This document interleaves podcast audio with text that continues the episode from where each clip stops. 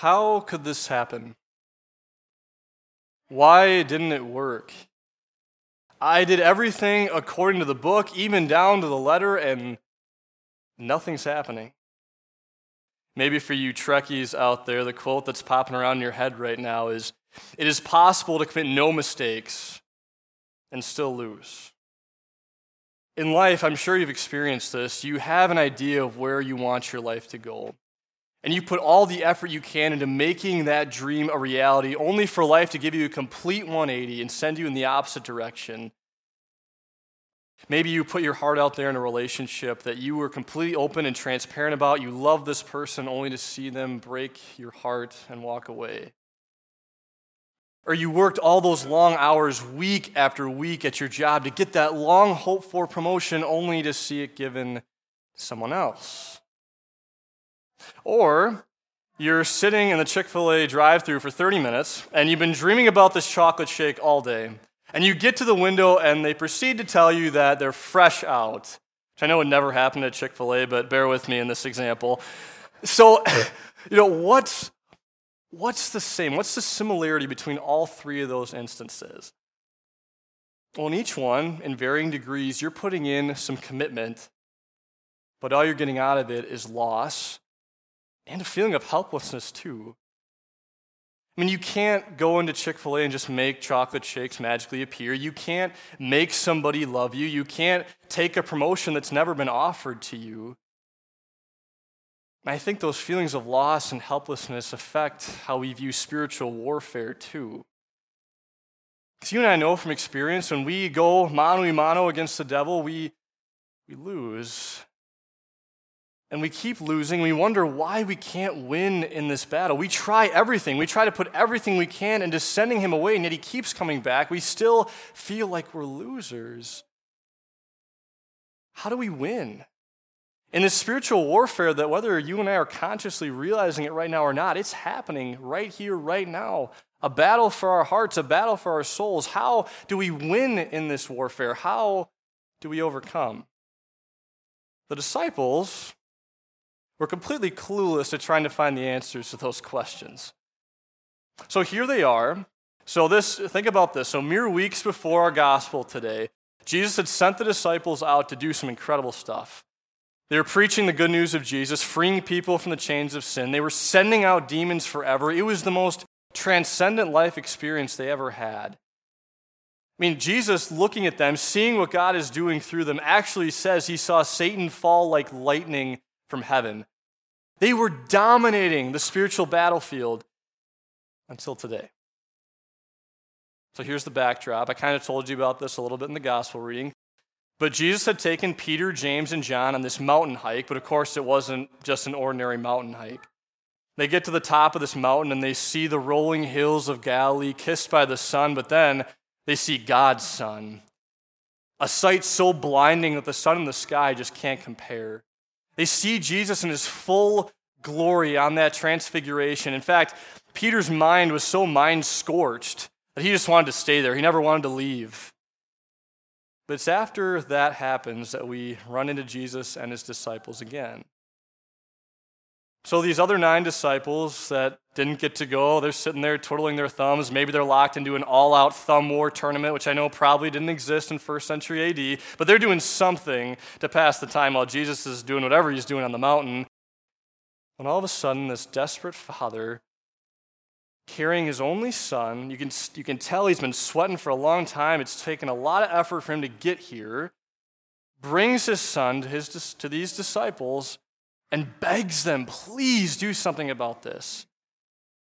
So I can just imagine the disciples getting a little bit excited, you know, maybe rolling their shoulders a little bit. Okay, power is going to start surging through my veins. We're going to send out this demon just like we've done it all these other times before. And they start doing their thing, and nothing happens. They try and they try and they try. Same ineffective results. And it seems like these teachers of the law like to travel wherever Jesus is, trying to trip him up, trying to find any way they can pounce on a mistake, and they pounce really hard on the disciples here. Why do you believe this Jesus guy? Clearly, his power isn't all that great. You can't even send out this demon. Why do you follow a teacher that clearly hasn't taught you well? Clearly, you're woefully misguided. And this just turns into an all out bickering fest. The disciples are trying to prove that they're right, the teachers of the law are trying to prove they're right. And this is the ugly portrait that Jesus sees as he's walking step by step down that mountain. And he is livid. He looks right into the eyes of these teachers of the law and he says, What are you arguing about? And a crowd starts forming. They hear this commotion, and they had heard about Jesus. He was the celebrity of the time here in Galilee. And so they come running to see what's going on. They want to see how Jesus is going to react. But notice, nobody answers Jesus' question. The teachers of the law don't say a thing. But Jesus does receive an answer, albeit from a very different source than he could have ever anticipated. This father, who has now just been pushed back into the crowd, sends out a grief induced cry. says, Teacher, I brought you my son, who is possessed by a spirit that has robbed him of speech. Whenever it seizes him, it throws him to the ground. He foams at the mouth, gnashes his teeth, and becomes rigid. I asked your disciples to drive out the spirit, but they could not. The disciples had done everything according to the book, or so they thought. But the seizures kept happening. The demon he stayed. And the saddest part about this whole thing isn't that they failed.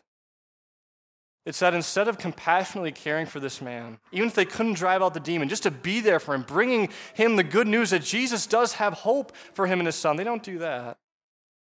No, they're worried so much about preserving their self, building themselves up, trying to build up their reputation, trying to defend themselves against these teachers of the law instead of loving this father and son who've been through so much tragedy. But that's the big question, isn't it? Why couldn't they do it? They had done this so many times before. It was easy for them. Why, in this specific instance, why couldn't they do it? Why couldn't they win? Why did they lose this spiritual battle? Well, as you and I begin the autopsy of this loss, we realize that we know the answer even before the research begins. You and I know that when we face temptation on our own, we face guilt on our own, when we face the devil on our own, there's only one result that's going to happen. We face an army every day that consists of the demon, capital D, Satan. All his demons are around us, and the ally of demons within, that sinful self. And the self thinks that we can handle this battle all entirely on our own.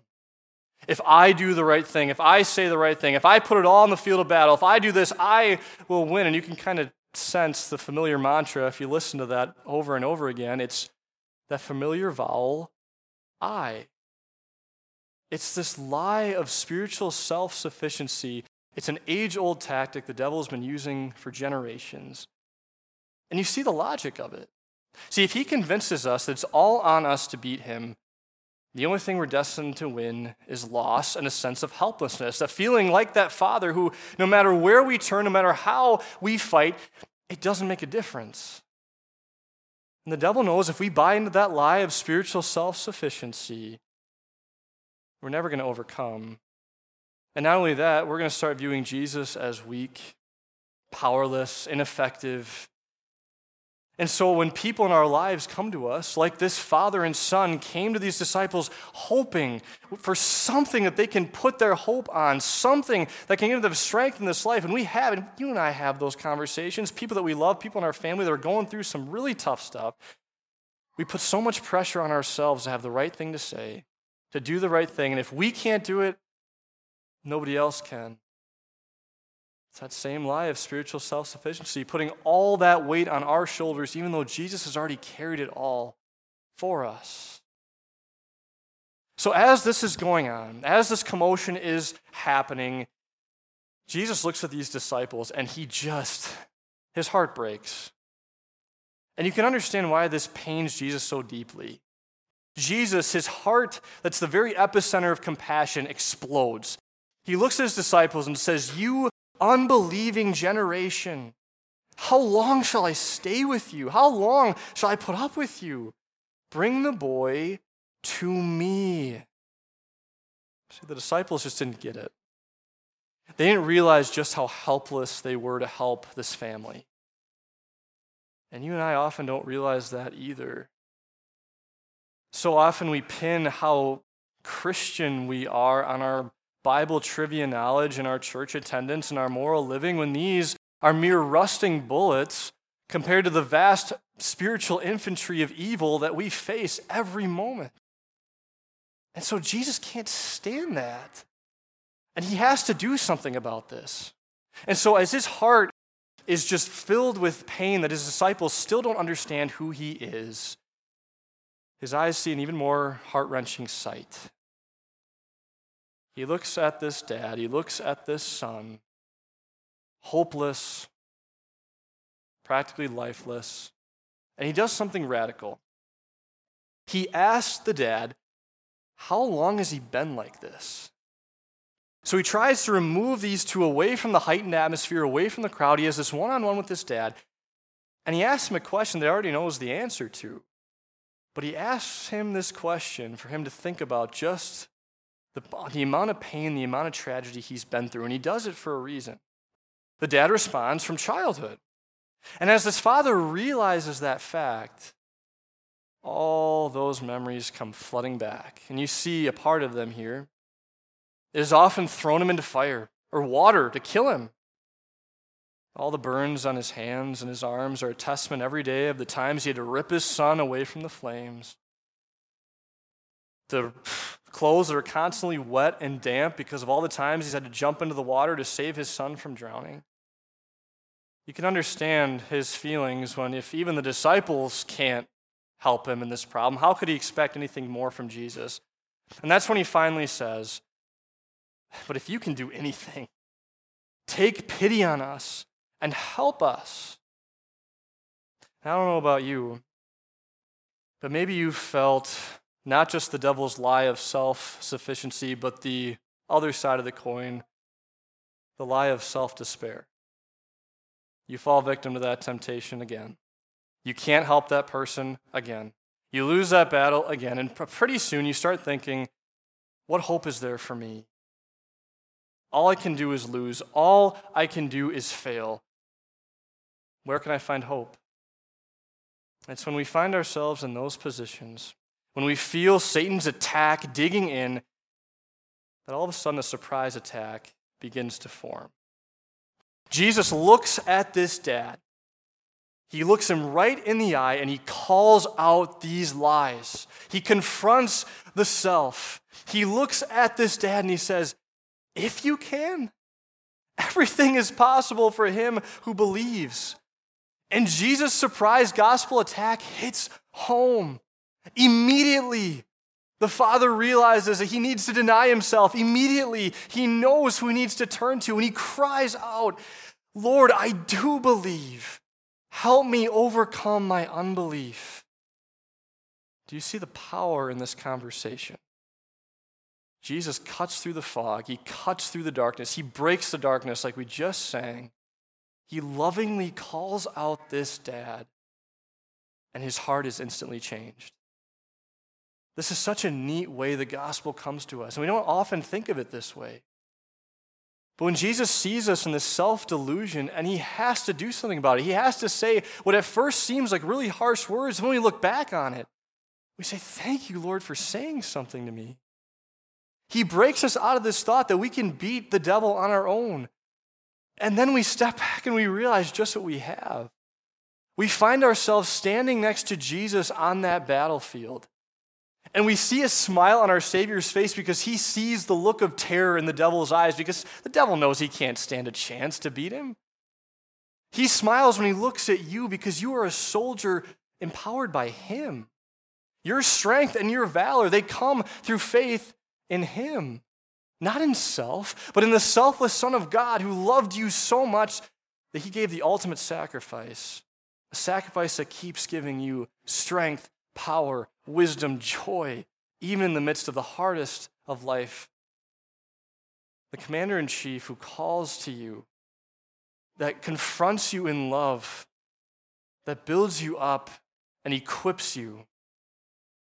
The commander in chief who takes that stick like sword of pride that you're fighting the devil with and the sinful nature with, he rips that out of your hand and instead gives you the double edged sword of the Spirit.